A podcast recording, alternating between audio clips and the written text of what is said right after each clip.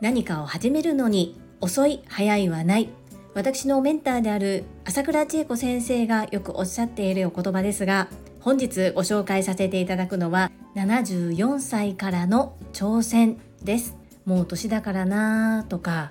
今更遅いなそんな風に考えてしまいがちの方へきっとエールとなるお話です。このチャンネルではボイシーパーソナリティを目指すジュリが家事育児仕事を通じての気づき工夫体験談をお届けしています。さて皆様いかがお過ごしでしょうか？本日も本題に入る前にお願いをさせてください。私の夢は Voicyのパーソナリティになることです。その夢の第一歩に近づけるかなということがあります。それは世界を変える声の祭典Voicyフェス2023こちらが10月25日から27日までの3日間開催されます。昨年は総勢74名のパーソナリティが61の熱い対談をお届け。7600名以上が有料参加。再生時間が10万2000時間を突破するなど大盛況に終わった日本最大級の声の祭典です。この配信を聞こうと思うとチケットの購入が必要となります。お値段3900円税込みとなっているのですが今先行販売で出演者リスト投票券付きのチケットが販売されております。販売期間は8月17日から9月8日金曜日の20時までとなっております。出演してほしいパーソナリティや対談のテーマをリクエストすることができるというこの投票券付きチケットは先行販売のチケットのみについております。さらに今回初めての試みということでボイシーパーソナリティ以外の方も推薦することが可能です。そこで私のスタンド FM を聞いてくださっているリスナーのあなたへ。お願いがあります。ボイシーフェス2023のチケット購入を考えておられる方、ボイシーパーソナリティ以外の方の推薦に私の名前を書いていただけないでしょうか。投稿サイトではボイシーパーソナリティさん同士の対談が2組推薦できそしてボイシーパーソナリティ以外の方の推薦っていうのは複数人書けるような仕様となっております。是非私に清き一票をどうぞよろしくお願い申し上げます。チケットの価格自体はどの時期に購入しても変わりません。3900円税込みです。ですが今先行発売のチケットを購入することで出演者リスト投票券付きとなっております。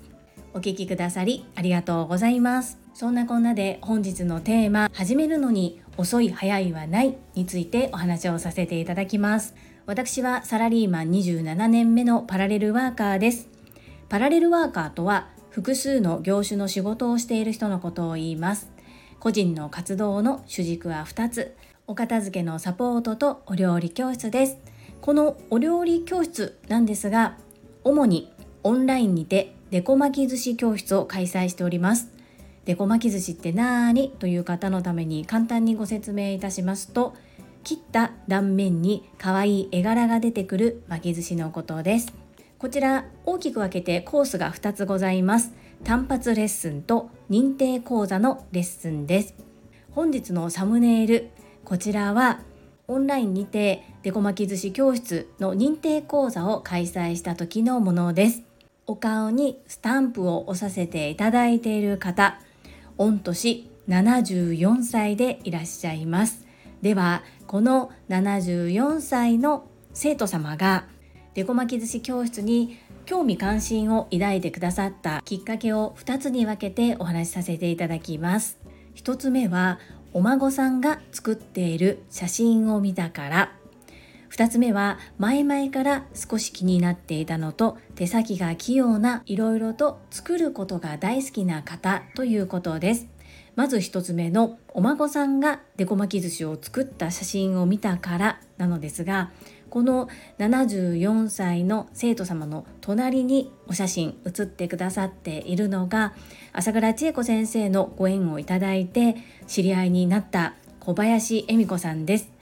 朝倉千恵子先生が20年前から継続開催してくださっている女性専用の営業塾トップセールスレディ育成塾略して TSL と呼んでおりますがこちらのオンライン版第7期を私昨年の9月から12月に受講させていただきました。その時に小林恵美子さんと同期で共に学ばせていただいた中であります。私が個人事業主としてお料理教室オンラインでデコ巻き寿司教室を開催しているということを知り何度かお嬢様と一緒にレッスンを受けてくださいました。そのお嬢様と一緒に作ったデコ巻き寿司の写真をお母様に送ったところものすごく興味関心を持ってくださったということで今回帰省のタイミングでなんとお孫様と共に認定講座を目指されることとなりました。いや私にとっても生徒様の中で一番最高年齢の方になります。驚いたのはサクサクとズームを使いこなせるということです。今回は初回1回目ということでお嬢様である小林恵美子さんに横についていただきながらですが普段からズームにはログインをされていて YouTube も見るしということで本当に年だから何かできないとおっしゃっているそこのあなた何かを始めるのに遅い早いはありませんということを本当に身をもってご体感させていただいております。2つ目の手先が器用でもともといろいろと作ったりするのが大好きというところです。恵美子さんのお母様には夢があります。でこ巻き寿司上手になってお友達と巻きたいっていうこと。そして将来的には先生になって地域貢献をしたいということでもう私バンバン背中を押させていただきたいなというふうに思っています。それと同時に手先がとても器用な方でいろいろと作るのが大好きみたいでお家でも本当にいろいろなものを作っておられます。どんなものを作っておられるのかということはまた別の機会にご紹介させていただきます。初めて巻いていただいたのですがとっても綺麗に仕上がっていてやはり手先の器用な方だなというふうに思いました。そしてさすが恵美子さんのお母様だなというふうに思ったエピソードがあります。私と会話をする時にタメ口を使わず敬語でお話をしてくださいます。さらには先生というふうに呼んでくださいます。樹里さんでいいのになと思ったりもするのですが呼び方は皆さんそれぞれ自由だと思うので好きなように呼んでいただいたらいいなと思うんですけれどもやはり学ぶ相手が自分より年上なのか年下なのかということは関係ないなというふうに恵美子さんのお母様の姿勢から私学ばせていただきました。先生が年上だろうが年下だろうが自分に教えていただける先生であります。ということは年上だから年下だからと言葉を変えるのはやはりおかしいですよね。いろいろな部分で恵美子さんのお母様みたいな年の重ね方ができたらとっても素敵だなというふうに感じさせていただきました。私は教えるという立場で恵美子さんのお母様とご縁をいただきましたがこの1時間ちょっとのレッスンの間で私がたくさん学ばせていただきました今回は何かを始めるのに遅い早いはないということで今74歳でデコ巻き寿司2級認定講座こちらに挑んでおられる恵美子さんのお母様のことをご紹介させていただきました。このチャンネルが良かったなと思っていただけた方はいいねを継続して聞いてみたいなと思っていただけた方はチャンネル登録をよろしくお願いいたします。皆様からいただけるコメントが私にとって宝物です。とっても嬉しいですしものすごく励みになっております。心より感謝申し上げます。ありがとうございます。コメントをいただけたり各種 SNS で拡散いただけると私とっても喜びます。どうぞよろしくお願い申し上げます。ここからはいただいたメッセージをご紹介いたします。第2回ゲリラライブ。リスナーの方々との交流。かっこ最初は一人喋り。こちらにお寄せいただいたメッセージです。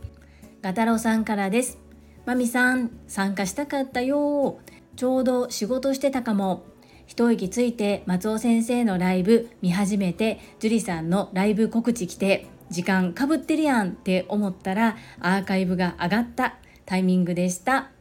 それに対しマミさんガタロさんある意味持ってる。はい。ガタロさんマミピーメッセージありがとうございます。ガタロさん遅くまでお仕事お疲れ様でした。私が告知なしに気まぐれでライブ配信をしてしまったので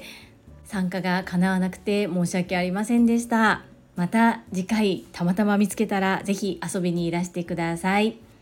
松尾由紀子先生のインスタライブではガタロさんのお名前お見かけしました。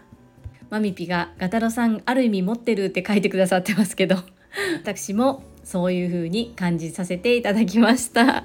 ガタロさんマミピメッセージありがとうございます。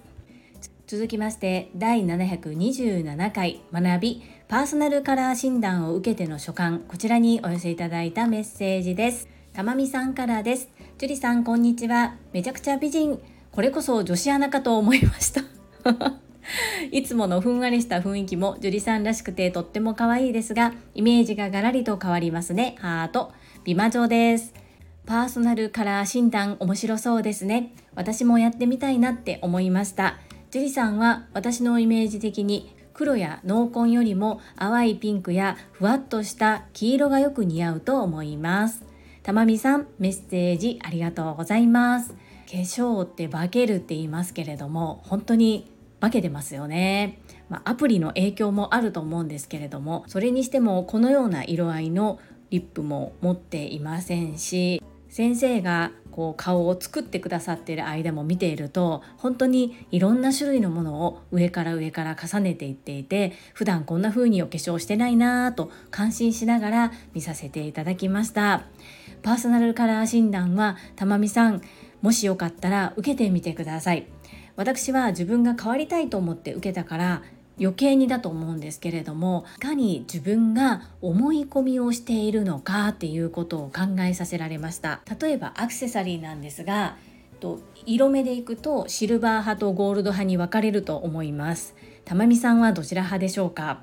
私はシルバー派なんですね。でその理由はと言われると勝手なイメージ。私の中の勝手なイメージでゴールドは大人な雰囲気があるので自分には似合わない。これはもう自分で勝手に決めていることです。そう思い込んでいました。ずっとずっとです。なので持っている身につけているアクセサリーの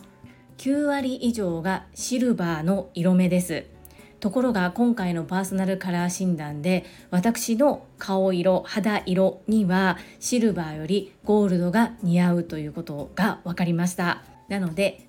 シルバーのキラキラのパンプスを履いていっていたんですけど次から買う時はゴールドの色目を買ってくださいというそういうアドバイスもいただきました。そしてパンツが濃紺のパンツで黒い靴下を履いていたんですけれどもその場合今回の装いの場合は靴下は脱ぐ。素足でシルバーのパンプスじゃなくってゴールドのサンダルにしてくださいというアドバイスでした。そうするとやっぱり垢抜けてこうさらに私の魅力が出るそういった装いになるそうです。それって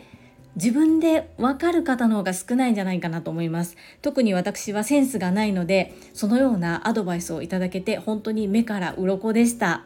これを言われてもきっとブロックがかかっている方はいやそんなことない。私が好きなのはシルバーだし。いや似合わないですみたいな感じで跳ねのけちゃうと思うんですけど私はもう自分がもっさいことも理解してますしさらに変わりたいと思って言っているのでもう先生この道40年の先生がおっしゃることをそのまま実践行動に移そうと思っています。そしてたまみさんから見たら私が淡いピンクやふわりとした黄色が似合いそうなイメージなんですね。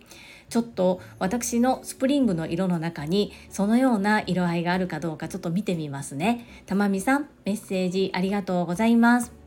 続きまして、ほめほめドッグトレーナーゆかさんからです。樹里さん、めちゃくちゃ可愛い。ずいぶん前の配信でも明るい色の服を思い切って買ったという配信をされていましたが私は樹里さんに初めて Zoom でお会いした時から可憐な樹里さんは明るい色の服の方が似合うと思ってましたよところで私は黒い服を着ると全然色っぽくなくお葬式みたいになっちゃいます。今回の樹里さんのアウトプットをお聞きしてそれは単純に黒が私のカラーではないからだと納得。いつも明るい色を選んでいて正解だと嬉しくなりました。素敵な気づきをありがとうございました。それからボイシーフェス私も樹里さんや清水智弘さんを投票プラスダメ元で自薦もします。パチパチパチパチ。応援しています。ゆかさんメッセージありがとうございます。そうです。前にも思い切って明るい色の服を買ったんですけれどもその色味がどうやら私には合ってない色味を買ったみたいなんですね。こう思うとやっぱりもっと早く診断を受けておくべきだったなというふうに思うんですがきっと私にとっては今がタイミングだったんだと思います。なのでこのタイミングで知れてよかったなというふうに思っています。そしておしゃれなゆかさん。ゆかさんは黒がお似合いにならないんですね。そして私には明るい色の方が似合うというふうに見ていただいてたとのこと嬉しいです。ありがとうございます。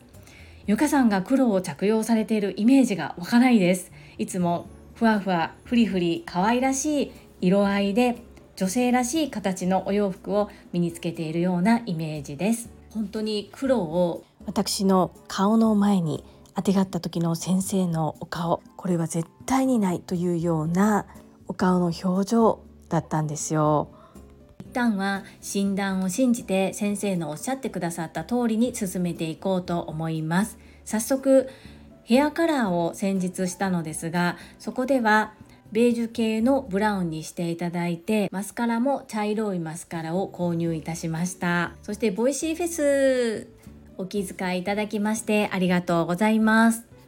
清水智弘さんもおっしゃっていましたがきっとこれこうボイシーの聞いてくださっている分母を広げるためにボイシー以外でも音声配信をしている方などを取り込もうという作戦ではないかというふうに思うんですね。そういう意味でいくとたくさんのボイシーパーソナリティさん以外の方が集まることでさらにボイシーさんを聞いてくださる方も増えるのではないかなそんな風に思っています。ゆかさん残念私もう投票しちゃったんでゆかさんのお名前を入れることがちょっと難しいんですけれどももしこの配信を聞いてくださっている方の中で今から先行販売チケットを購入しようと思っておられる方ボイシーパーソナリティさん以外の方のお名前を書く欄そこは何人でも書けるような仕様になっています。ゆかさんのお名前もぜひ私と一緒に入れていただけると嬉しいです。どうぞよろしくお願いいたします。ゆかさん、メッセージありがとうございます。続きまして、おけいこさんからです。ジュリさん、パーソナル診断で新たな自分発見ですね。スプリングさんは明るい淡い色のイメージですが、TSL 9期3回目で着ておられた青のトップスに白の開運コサージュを合わせておられたのもとてもよくお似合いでしたよ。おけいこさん、メッセージありがとうございます。すごいですね。私の服の色コサージュの色など覚えてくださっているんですねありがとうございます。あの青のトップスも昨年 TSL を受講する時に購入したものです。コサージュは私ちょっと大人買いをしまして今4種類の色のコサージュを持ち合わせています。ですがこのコサージュの色目っていうのも全部がスプリングかと言われるとそうじゃないんですね。そういった意味ではスプリングこれから買い足す時にはスプリングの色合いのものを購入しようというふうに思っています。あれが一つあるだけでお洋服の格が上がるんですよね。すごく上品に見えてさらに7期でご一緒させていた方お二人イズミーナと香里さんのコラボレート作品ということもあってこう仲間がそばについている。そして手作り。だから開運だしっていうことすごくパワーと勇気がいただけるお守り的な存在で本当に何でもかんでもつけてます。とってもおすすめです。おけいこさんメッセージありがとうございます。続きましてチックさんからです。ジュリさんとっても素敵です。私もパーソナルカラー診断を受けたくなりました。好きな色と引き立ててくれる色は必ずしも一致しないのですね。そういえば私も似たような体験をしました。テニスウェアはピンクかブルーが多かったんです。年齢的にもなぁと思い買い替えを決意。普段選ばないレッドやイエローとはっきりしたお色のウェアにしました。するとテニス仲間から「いいやん綺麗と褒めていただきルンルンでテニスしてました。それ以来しばらくそのウェアばかり着てまして単純な私です。笑い。そうジュリさんはもっさくないですよ。いつも素敵で輝いています。チックさんメッセージありがとうございます。もしよろしければぜひ受けてみてください。人生変わるなぁというふうに思いました。そして好きな色と引き立ててくれる色は一致しない。その通りです。先生がそのようにおっしゃっていました。そしてこのテニスウェアの例を挙げてくださってありがとうございます。自分で思っているのと外から見た感じではやっぱり違いますよね。そして私のことをもっさくないとおっしゃってくださってありがとうございます。頑張ります。続きまして第724回お願い。夢への第一歩清き一票をお願いいたします。こちらにお寄せいただいたメッセージです。オーミンさんからです。樹里さんはじめましてオーミンと申します。今回のボイシーフェスの応援をボキボキポキポキさんの清水さんがされておりマインド TU さん、樹里さん、そして昔からの仲間である世界のひろしさんと私を推薦してくれてました。その後、世界のひろしさんがリンクを貼ってくれていたので、この放送にたどり着いたのですが、久々に魂が震える配信でした。朝倉団長と思ってしまうほどの丁寧な配信、言葉遣い、そして思いが伝わっていきました。まだ購入できていないのですが、今年は購入の上で、まずは樹里さんを推薦、そして朝倉団長とコラボも推薦しようと感じさせる配信でしたよ。本当に素晴らしい熱量でした。ありがとうございます。オーミンさん、初コメントありがとうございます。朝倉千恵子先生のボイシーコメント欄、そしてボキボキポキボキ清水さんのボイシーコメント欄でお名前をお見かけしたことはあります。はじめまして、樹里と申します。どうぞよろしくお願い申し上げます。そう清水智弘さんがスタンド FM 枠ですよね。マインド TU さん、私、そして世界のひろしさん、オーミンさん、書いてくださったとおっしゃっていましたね配信の中でそして世界のひろしさんが昨日私の Facebook にお友達申請をしてくださいましてつながらせていただきそしてボキボキポキポキ清水さんのボイシーの配信の URL 並びに私のこちらの配信も URL を貼ってくださってそちら経由でお越しいただいたということですね。ありがとうございます。オーミンさん、私投票してみたのですが、ボイシーパーソナリティさん同士の対談を2つ書くことができます。そしてその2組の方々それぞれにどんなテーマで話してほしいのかっていうことも書くことができます。そして最後にボイシーパーソナリティさん以外の方をこう羅列できるような仕様となっているので私に票を入れていただくのとっても嬉しいんですけれども私以外の方も複数名行が許す限り書くことができますので、ぜひ、オーミンさんも次戦プラスアルファ応援したい方の名前を書いてみていただけたらなというふうに思います。初コメント、メッセージめちゃくちゃ嬉しかったです。オーミンさん、ありがとうございます。はい、いただいたメッセージは以上となります。皆様本日もたくさんのいいねやメッセージをいただきまして本当にありがとうございます。とっても励みになっておりますし、ものすごく嬉しいです。心より感謝申し上げます。